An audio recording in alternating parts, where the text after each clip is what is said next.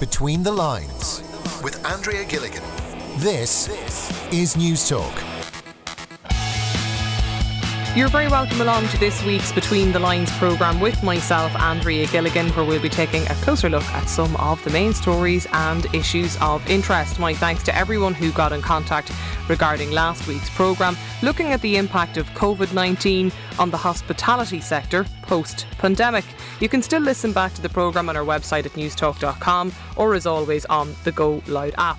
Well, coming up on today's programme, we'll be looking at the programme for government and its impact on climate action, the commitments and the requirements all contained in the programme for government as being discussed this week. Well, to give us his view, we're joined in the line by Professor Peter Thorne from the ICARUS Climate Research Centre at Maynooth University. Um, there's been a lot of discussions surrounding the the programme for government, uh, Peter, this week, and uh, you know a lot of kind of analysis and, and discussion in many areas. But one thing that was very evident was the green print on the programme for government this week. That, of course, being the document contained with the Green Party, Fianna Fáil, and Fine Gael. Could you perhaps, Peter, first of all, just outline for maybe listeners that weren't fully across it this week, perhaps some of the big or the, the key elements um, contained in the programme for government with regards to environmental issues? The key element, really, from my perspective, is the policy um, aspect or the legislative aspect around embedding climate into decision making. It's the setting of five year carbon budgets and the delegation of those down to departments. So it makes part of government every day similar to budgetary considerations. Carbon budgets will be a similar consideration that government departments will have to balance. So no longer will it be the prerogative of a small government department up against the big boys of health, education, agriculture, etc., but rather every department will have to um, play a part in addressing climate change issues, and that's a real game changer. sorry, you're saying that that'll be contained in the programme for government over the next number of years. It's not just for the, the lifetime of this next government. Yes, well, once the legislation is there, it would require active legislative efforts to repeal it, which makes it much harder for any future government to uh, diminish the importance of climate action in their policy making and decision making. Can you take us through, Peter, perhaps some of the, the big changes or maybe where people will, will be impacted even on a consumer, on a personal level? So there are there are big changes in the program for government around the quality of housing, um, both new builds, but, but significantly retrofitting building. There is buildings. There is an ambition to retrofit half a million houses. Um, and retrofitting includes includes um, insulation and heating and other aspects that reduce the carbon footprint. Now those have also benefits. Your property rating goes up to a better energy rating. You lower your bills. You live in a more comfortable, warm, um, dry house. So there are many benefits to that. You would also see um, a great change towards electric vehicles, which are not something to be scared of in the slightest. I own two myself um, for our family. Um, and you will see many changes in consumer consumer um, habits of things like groceries. There is talk of thinking about putting in carbon budget um, information on groceries so you can make informed choices. So lots of changes, but those changes are generally beneficial and positive for people. What what will the financial cost of this be? So, one thing to clear is that we will need to invest after COVID 19. So, this is an opportunity. We know we have to invest anyway. Why not investing means that change the status quo to something that makes us more sustainable for the 21st century. Um, and the costs will be will be say, will be returned with savings, particularly to individuals um, our electric cars cost maybe 30, 40 euros a month to charge. um, uh, compared to when we had petrol and diesel cars, we were putting 300 euros into the tank, for example, and our service costs are zero. Similarly, if you retrofit a house, the cost up front might be quite high, but the government program for government includes finance options that can spread that over a period of time, but your electricity, your heating bills, etc., will inevitably go down. So you might get upfront unit costs at the start of something like this, but on the long term, you can actually save money. What about the other elements to the programme for government with the, the, the other green elements, I should say, Peter? Were, were you surprised maybe by the inclusion or exclusion of some aspects? So, a government, I, I have the utmost admiration politicians of all views. It's an impossible job. The programme for government cannot be solely an environmental programme. There are health, education, and other issues. So, there are undoubtedly things that if I just wanted a government to do environmental things, I would be disappointed in. But equally, it's important to be pragmatic and realistic, and realistic as to the situation that we find ourselves in at the present time in the middle of a global pandemic. So I think this programme for government is balanced as, as is possible to be and it does good things on the environment while recognising that there are other competing priorities. Were you surprised by the recent findings of the Irish Times Ipsos MRBI poll just earlier this week, Peter, that basically showed um, the public doesn't see climate change as a priority, and that really comes off the back of an election just earlier this year that saw, you know, a, a huge increase um, in in votes and support for the Green Party. Are you surprised that the the public's view on that has changed somewhat? I'm not entirely surprised by that. We're in the middle of a global pandemic. People who were in secure jobs have lost their jobs or been furloughed and they're under government payment protection plan, and they don't know the future. And it's it's the difference between something that's happening now and very fast and very scary, and something that's happening very slowly. But what people absolutely need to understand is that COVID nineteen will look like a walk in the park unless we unless we sort out the climate change issue because climate change without significant mitigation efforts in the timeline of our children and our grandchildren will dwarf the impact of the COVID 19 crisis. So I'm not surprised because people absolutely are driven by their short term priorities, and rightly so, but we must keep our eye on the long game of climate change here. Do the objectives, the green objectives contained in the programme for government, do, do they go far enough to try and decarbonise the economy and tackle climate change, or, or could they have pushed for more? Do you think? I think I think they go as far as the as the current scientific guidance from the from the IPCC, the Intergovernmental Panel on Climate Change, that talks about needing to halve emissions by 2030 and net zero by 2050. Uh, there is the looming issue that we can get probably to halved emissions relatively simply. But there is a need for great uh, technological and other innovation to get us the rest of the way. There is a strong need for R&D, and Ireland can play its part, and Ireland can potentially be a global leader in in developing and exporting technologies and solutions to the rest of the world, giving us a huge potential. What's your view on the, the, the farming sector and how they'll be impacted as a result of this? So, what we can't do, absolutely can't do, is just simply tell farmers to reduce the national herd. We need to reduce the national herd, but the way that we achieve that is by innovating and coming up with alternatives that are more attractive to farmers to undertake. And that's a wicked problem. It's a wicked problem in every country in the world. It's something that we absolutely need to work with, but we need to work with the agricultural community on this.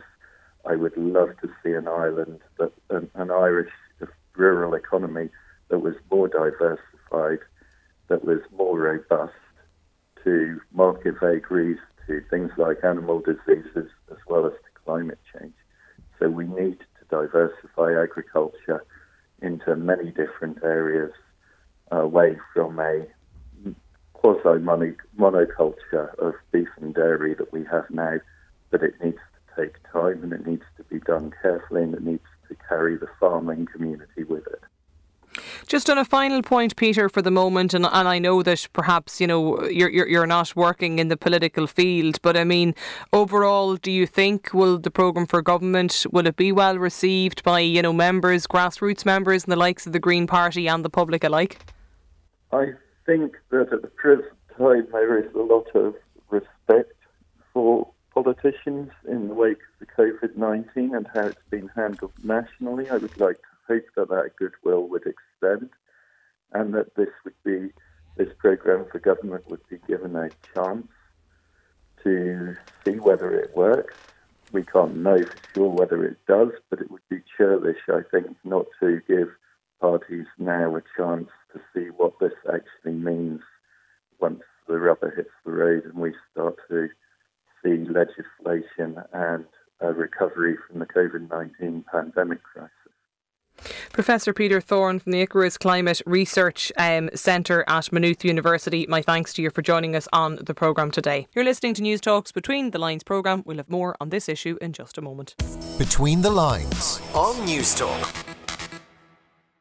You're welcome back to News Talks Between the Lines programme with myself, Andrea Gilligan. On today's programme, we're continuing our discussion surrounding the programme for government, but in particular focusing on the green issues and green considerations that are part of the new plan. Well, joining us on the line is a former climate scientist with Maynooth University, Professor John Sweeney. John, just first of all, um, if I could get by way of uh, you know a, a commentator down through the years, just your assessment of the document that was released this week. Well, I have followed the, the various iterations of climate strategies uh, all the way from the very first one in the year 2000. And I think it's fair to say that this is the perhaps most progressive one that has come out. Uh, certainly, if implemented, uh, this particular programme for government would transform uh, Ireland in terms of its position regarding climate change internationally. Um, as everybody knows, we've been dragging our heels for 20 years and failing to meet the solemn undertakings that we made uh, both to Europe uh, and increasingly now to the United Nations in terms of our Paris Agreement uh, changes. Uh, and uh, this program, if implemented successfully, would reduce our emissions by 50% or so uh, over the next 10 years. And that's very much in line with what's coming out from Brussels in terms of the requirements of the, the Green New Deal coming from Brussels, which does envisage a reduction for the EU members of between 50 and 55% by that date. So, in terms of, of this particular deal, uh, of course, there are things in it which you know one would like to see stronger. Uh, one has to recognise that it is the product of uh, a hard negotiation. But in terms of the climate aspects to it, uh, I think um, we, we should welcome it, um, and we should welcome it as perhaps something that offers the opportunity, as I say, to transform uh, Ireland's position and to ensure a better lifestyle, a better life uh, for the next generation of Irish people as well, who will be, if this works, would be enjoying cleaner air, cleaner water, uh, and a much healthier environment than we have at the moment. Does it go far enough, John? Well, any climate scientist will tell you it doesn't, uh, in the sense that the United Nations recommendation um, issued last December was that we needed a reduction of 7.6% every year from now on to ensure that we don't breach the commitments we made under the Paris 1.5 degree threshold. So, certainly, um, although this is a, a very strong program, it, it, doesn't go far enough. I mean, it, it, for a developed country, one would expect it to go further. But it does meet uh, very closely uh, the likely obligations we will have in Europe. Uh, and I think it does transform what was previously a rather anodyne climate action plan uh, issued last year uh, into one which is, is more dynamic. If we were to ask the question, does it provide Ireland with a fair share or not of the remaining carbon budget for the world? I think it would be true to say that we should be reducing by 11 or 12 percent. Um, and certainly that's, uh, that, that's a very important issue of climate justice because we are, in fact, taking carbon uh, allocation from the developing world if we don't follow a much stricter and fair share approach. But in terms of the direction of travel, I think um, it, one has to commend it for the fact that it is setting down very strong parameters, which over time, hopefully, could be strict, could be made more strict as uh, as we see the acute uh, ramifications of the climate crisis and biodiversity crisis manifesting themselves. What do you think could have been included in this document? I mean, I, I know, and look, to be fair, there is obviously um, a greater focus or certainly, you know, increased measures being brought in as part of this programme for government. But how realistic is it that these can be achieved, though, uh, John? Well, there are, I suppose, that the, the, the, chief concerns that people would have is the uh, the speed at which the um, implementation of that seven percent average is going to be achieved, and um, certainly um, th- there are things which take time to achieve, uh, such as the construction of wind infrastructure offshore and so on. But I think um, I would have liked to have seen more in the way of the heavy lifting in the short term uh, over the next three or four years, rather than taking to touch a little some of the more the more rapid reduction rates, which are likely uh, to be envisaged in the programme for the second carbon budget period of 2026 to 2030. Now, there are steps which can be taken immediately. Uh, we can take steps, for example, to reduce our agricultural emissions almost overnight if we had the will to do it by uh, limiting artificial insemination, uh, by limiting car- uh, nitrogen fertilizers, by stopping this headlong rush to intensification a little. So those kind of things have not really been included in the in the current program for government, and perhaps one would have liked to have seen that. There are things which are very positive in transport, for example, uh, and in terms of the carbon the carbon tax, a, a slight increase will help make uh, make innovation and make enterprises uh, consciously aware of the viability of their enterprise in terms of a carbon floor price.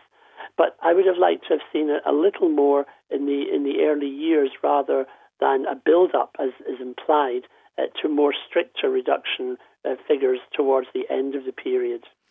What about some of the, um, if you like, kind of commuter, consumer um, friendly measures that are being brought in? I know there was a lot of talk made this week of the fact that they talk about this 360 million euro or even, you know, 1 million euro per day to try and increase and roll out cycling and walking infrastructure across the country.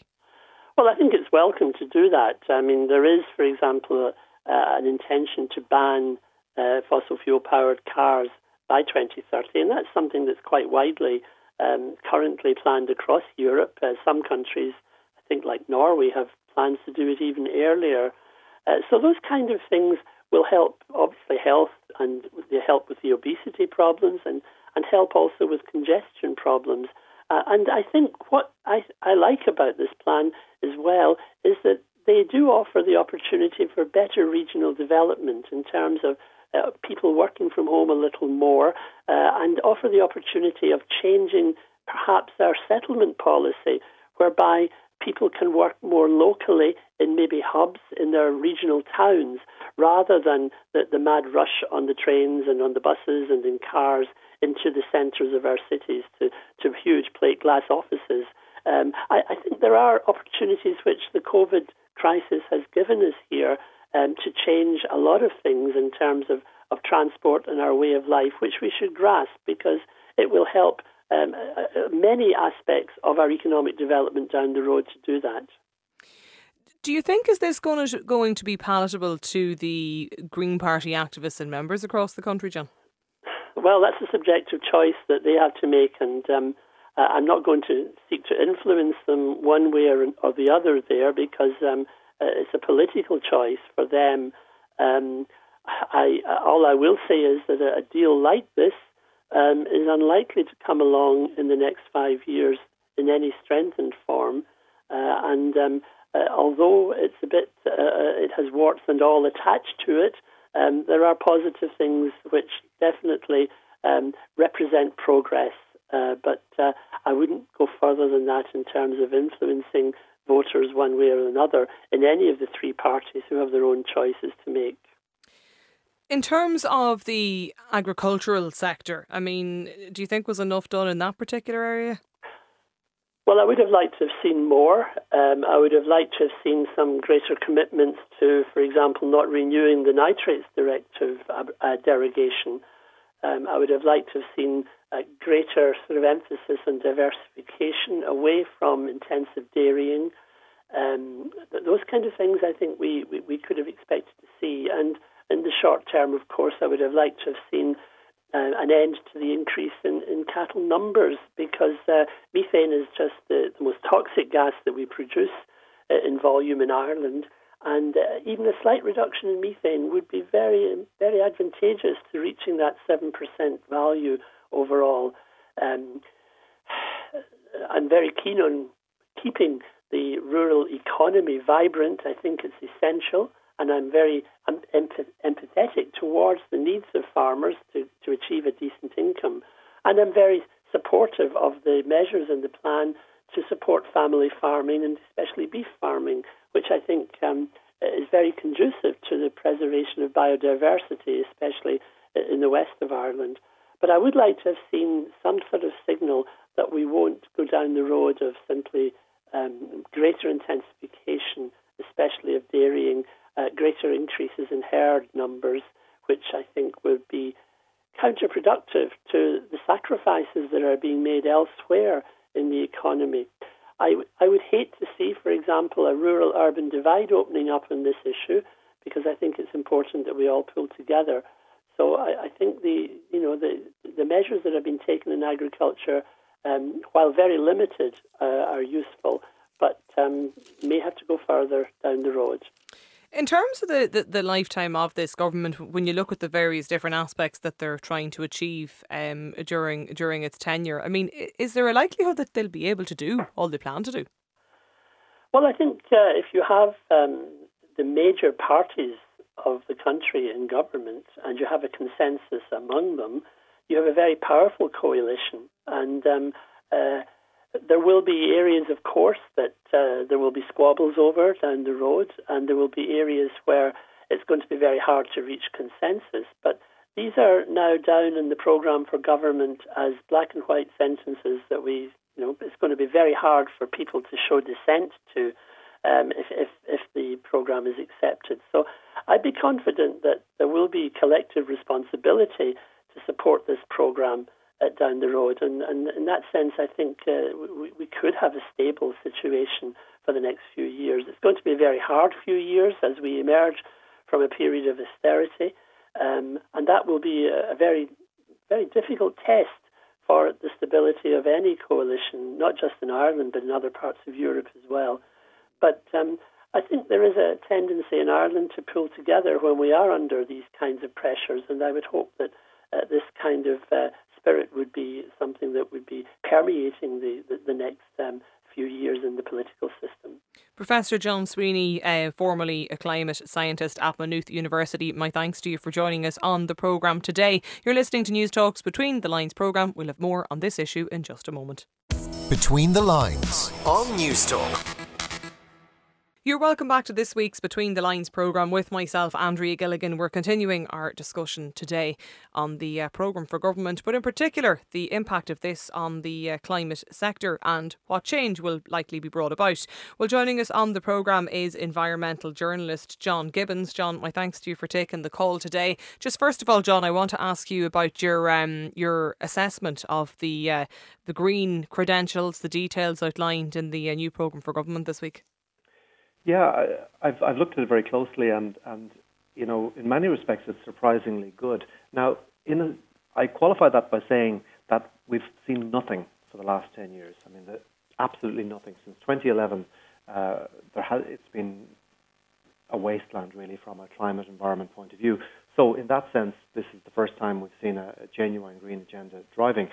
Having said that, when you look into the detail, uh, in some respects, it, it's genuinely good and it certainly takes us to places that we haven't been before. And, and I suppose the key demand, if you like, from the Greens in this was um, a 7% average emissions cut over the next 10 years. Now, this has been controversial because it looks like they fudged a little bit exactly on the timing of that. It looks like a lot of the heavy lifting may fall to the second um, carbon reporting period from 2026 to 2030.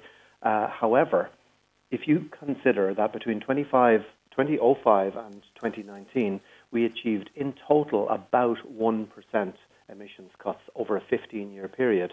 When you consider switching from that completely failed model to a model that is looking to achieve 7% straight line per annum, it certainly doesn't lack ambition.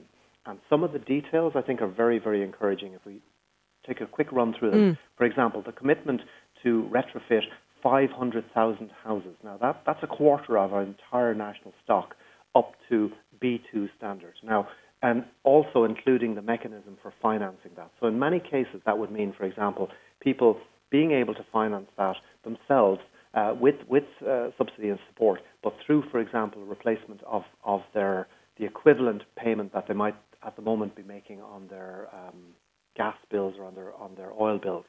So finding mechanisms to allow people to do that, so we all end up as a winner. And of course, half a million uh, retrofits is going to generate tens of thousands of jobs all over the country. In every parish in Ireland, there's going to be employment created out of this. And most of it, Andrea, will be self financing because what you're doing essentially is replacing billions of euros of imported fossil fuels with better built homes. And this is long, long overdue. So that's one of the things that I'm mm. genuinely excited about. I'm also really keen on the modal shift in transport. They're, they're committing 20% of all transport infrastructure funding to walking and cycling. Now, that's 360 million a year ring fenced, which is essentially a million a day. And again, we have poured billions into building motorway infrastructure, into other heavy infrastructure that is really based around the car.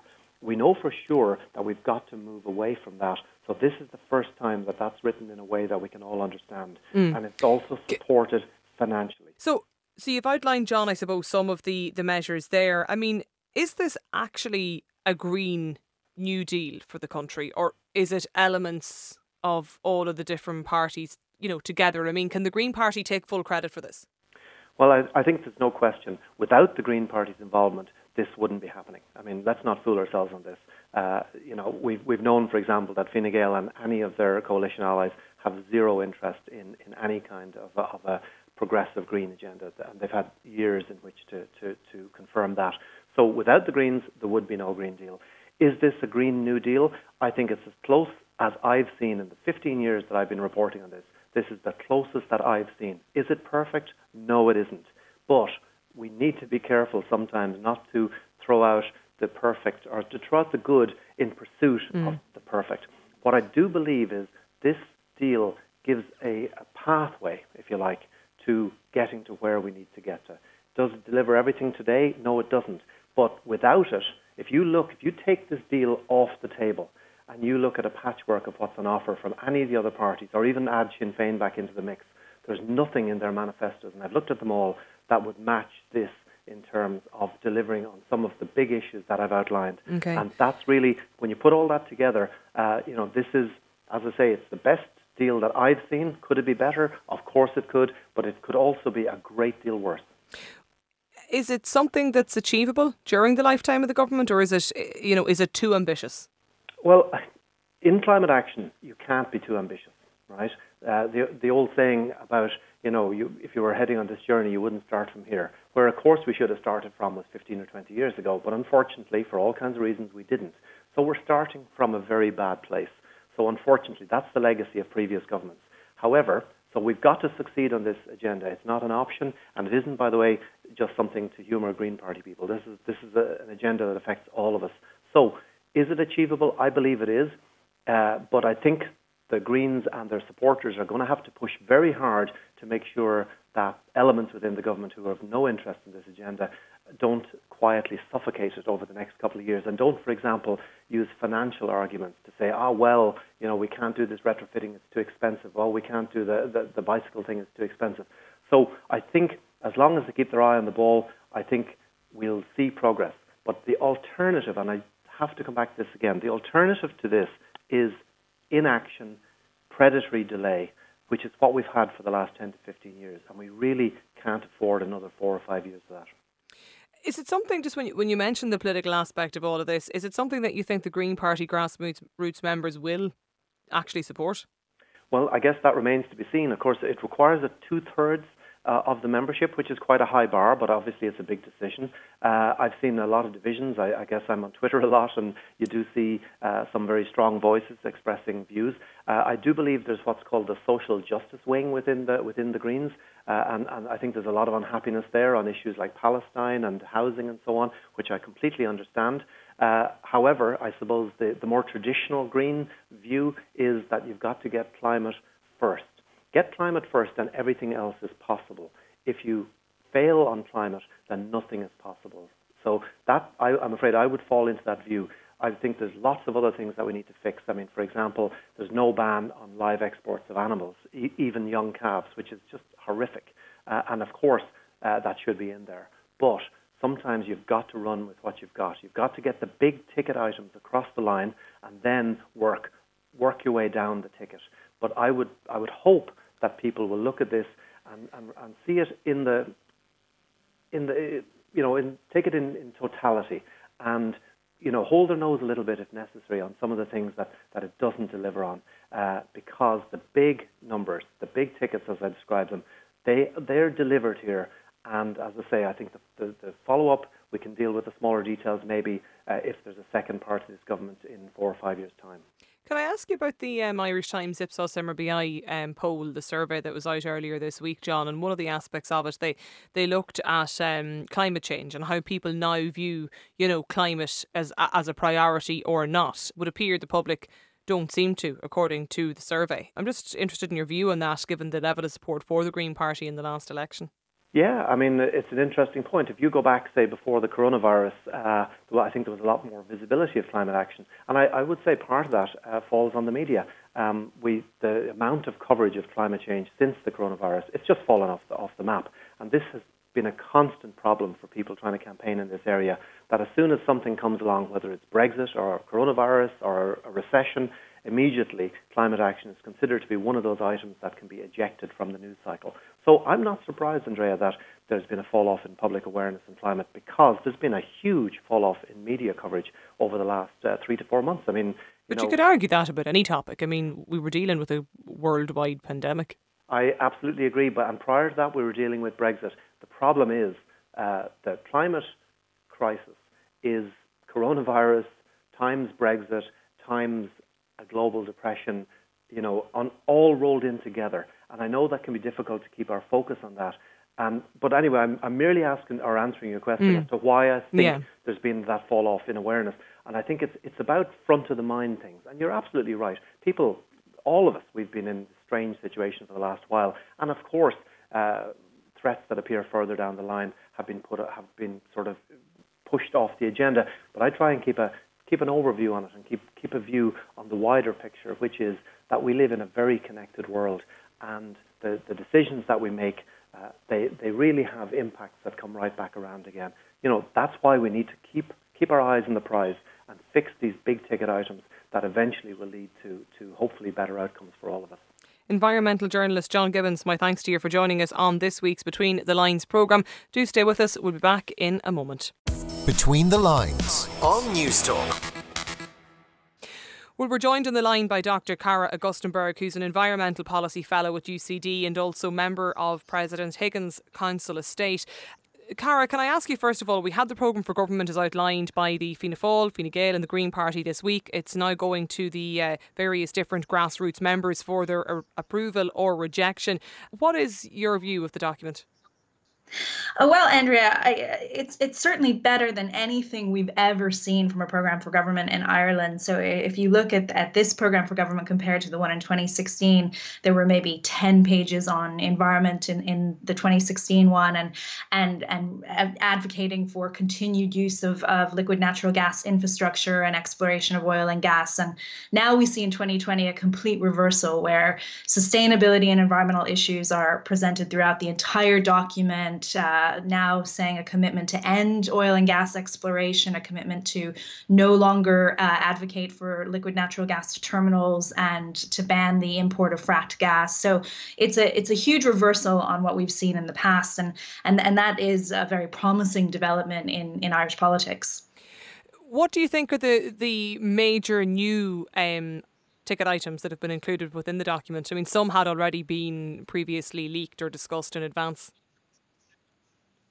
Yeah, I, I, think one thing that's very promising is that this does, in, in many ways, align with the European Union's proposal for what they're calling a Green New Deal. So, taking the idea of, of Franklin Roosevelt's New Deal when when America was coming out of the Great Depression in the 1930s, and and adding that green lens and adding the kind of technology that we now have regarding renewable energies and and a climate commitment and an emissions reduction commitment and a, a plan to tackle biodiversity. And so that's what the EU is committing to to, taking on right now.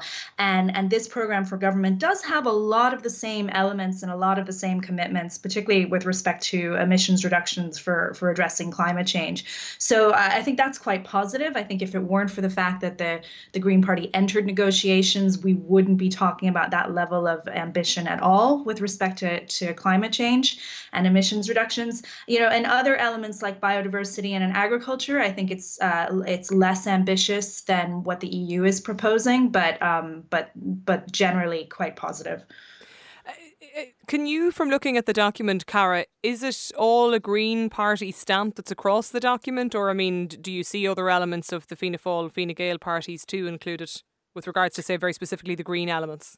Yes, I, I, I mean, I, I, think there. A lot of people have said there's green fingers throughout their the whole document, and that is a testament to a strong negotiation on their part. That that their views are so visible, despite only receiving seven percent uh, first preference votes in the last election. Uh, but I, I would say that probably the reason why the section on agriculture is weak environmentally, uh, and perhaps why the section on biodiversity, the language is is much more vague, and there's much less firm commitments than the other sections on climate is perhaps because of Fine Gael and Fianna Fáil, who who haven't shown interest in those issues, who don't want to let down uh, their their their agricultural voters. Uh, so so I think that that's maybe where the with the Green Party fell down a little bit in their negotiations. Um, do you think will this be well received by the Green Party grassroots members? I, I, think generally it will be. I mean, if you look at uh, all of civil society and the NGOs have, have come out very uh, favorable about this. Um, the One Future campaign, which is a coalition of, of numerous uh, NGOs who are all interested in Ireland having a Green New Deal, they've they've strongly endorsed the, the program for government. I mean, obviously there are concerns and, and pressure will have to continue to make sure that that these are robust and that there are firm commitments associated with all of these promises. But but generally people who've been working on this like me for over a decade are, are saying this is this is the best thing we've seen to come out of a, a, a potential government. So uh, i think the green party members will generally take on board the advice of experts and the advice of civil society. And and if you know if most of civil society is endorsing this uh, i think the green party members will will also endorse it too. Is it something that is actually achievable during the lifetime of this government I, I, guess it really depends on the lifetime of the government, and, and that's a big concern. Uh, there, there are things that I think are really important to to get in within the first 100 days. And if I was a, a Green Party person and and some of these things weren't uh, put in place within the first 100 days, I'd probably be thinking about walking away. But and particularly with regard to climate legislation, so we've seen again and again, climate legislation is committed to, and then it gets kicked down the road, and it becomes a last minute thing that a government implements, and it tends to be very watered down at that stage. So it's really really important that this new climate legislation that they're proposing happens within the first 100 days, uh, that those those seven percent emission reduction targets and those five year carbon budgets that they're proposing uh, get established in law because that paves the way for every sector to then say, here is how we're going to do our fair share to achieve those targets. And, and that's what's been missing in climate legislation this whole time is we've never had this conversation on what is the responsibility of each sector to reduce emissions. So every sector just says, oh, it's not really our problem, it's somebody else's problem. And, and that's why these carbon budgets and, and sectoral targets are so essential and need to happen immediately if we're going to make these emissions reductions. Is that achievable though in 100 days? Like 100 days is a very short time frame, Cara. Yeah, and I, I, think it probably won't uh, reach final stages of legislation in that 100 days. But certainly, if we get the process started and and we start talking about carbon budgets and forming this new climate uh, climate council that they're talking about, which will have much more uh, powers than the current climate advisory council, uh, I, you know, I think that is perfectly achievable with, within 100 days. A lot of groundwork has already been done. These are issues that civil society was fighting for 10 years ago in the first climate legislation uh, that then then got removed by the, the government at the time. So all we're asking for really is to put those original ideas uh, back on the table and, and put them into legislation. When you compare us with other EU countries, I mean, are we starting to address many of the steps that I know a lot of people, a lot of activists, for a long time would have said we, we failed in some of those departments? Yeah, I think this is a, a really uh, exciting moment in that uh, we are seeing our two main parties, which have for a long time shunned environmental issues and seen it as a, a sideline issue, uh, now accepting that they can no longer do that. So I, I think, you know, uh, what a lot of uh, analysis has said is is that if this program for government is implemented, it actually starts to position Ireland as a leader on these issues instead of this reputation we've had in the past for being a laggard. And I think particularly on the issues of liquid natural gas infrastructure and uh, banning the import of frack gas, those would be uh, very leadership uh, qualities. I mean, we were one of the first countries in the world to ban uh, the, the exploration of fracked gas on the island. It makes perfect sense that we would now ban imports of fracked gas uh, and, and continue with that level of leadership. Um, and then I also, you know, something that hasn't gotten any mention uh, is, is what's in the program for government on circular economy and, and waste. And so there is a commitment in there to bring back the idea of a deposit and return scheme for plastic bottles. This was something the Green Party and Labour put forward in the last government, and it was passed in legislation, but then blocked over a money order. So, um, you know, bringing those kind of circular economy issues back on the table would also really position Ireland in a much more sustainable uh, way on waste, too, not just climate. Dr. Cara Augustenborg, my thanks to you for joining us on the programme today. If you've missed any of the programme, you can download the podcast on our website or listen back on the Go Loud app. My thanks to the production team, Simon Keane and Stephen Jordan. Between the lines, we'll be taking a short break for the next couple of weeks. You can listen back to any of our podcasts from across the year on the website at newstalk.com. But for me, Andrea Gilligan, have a good day.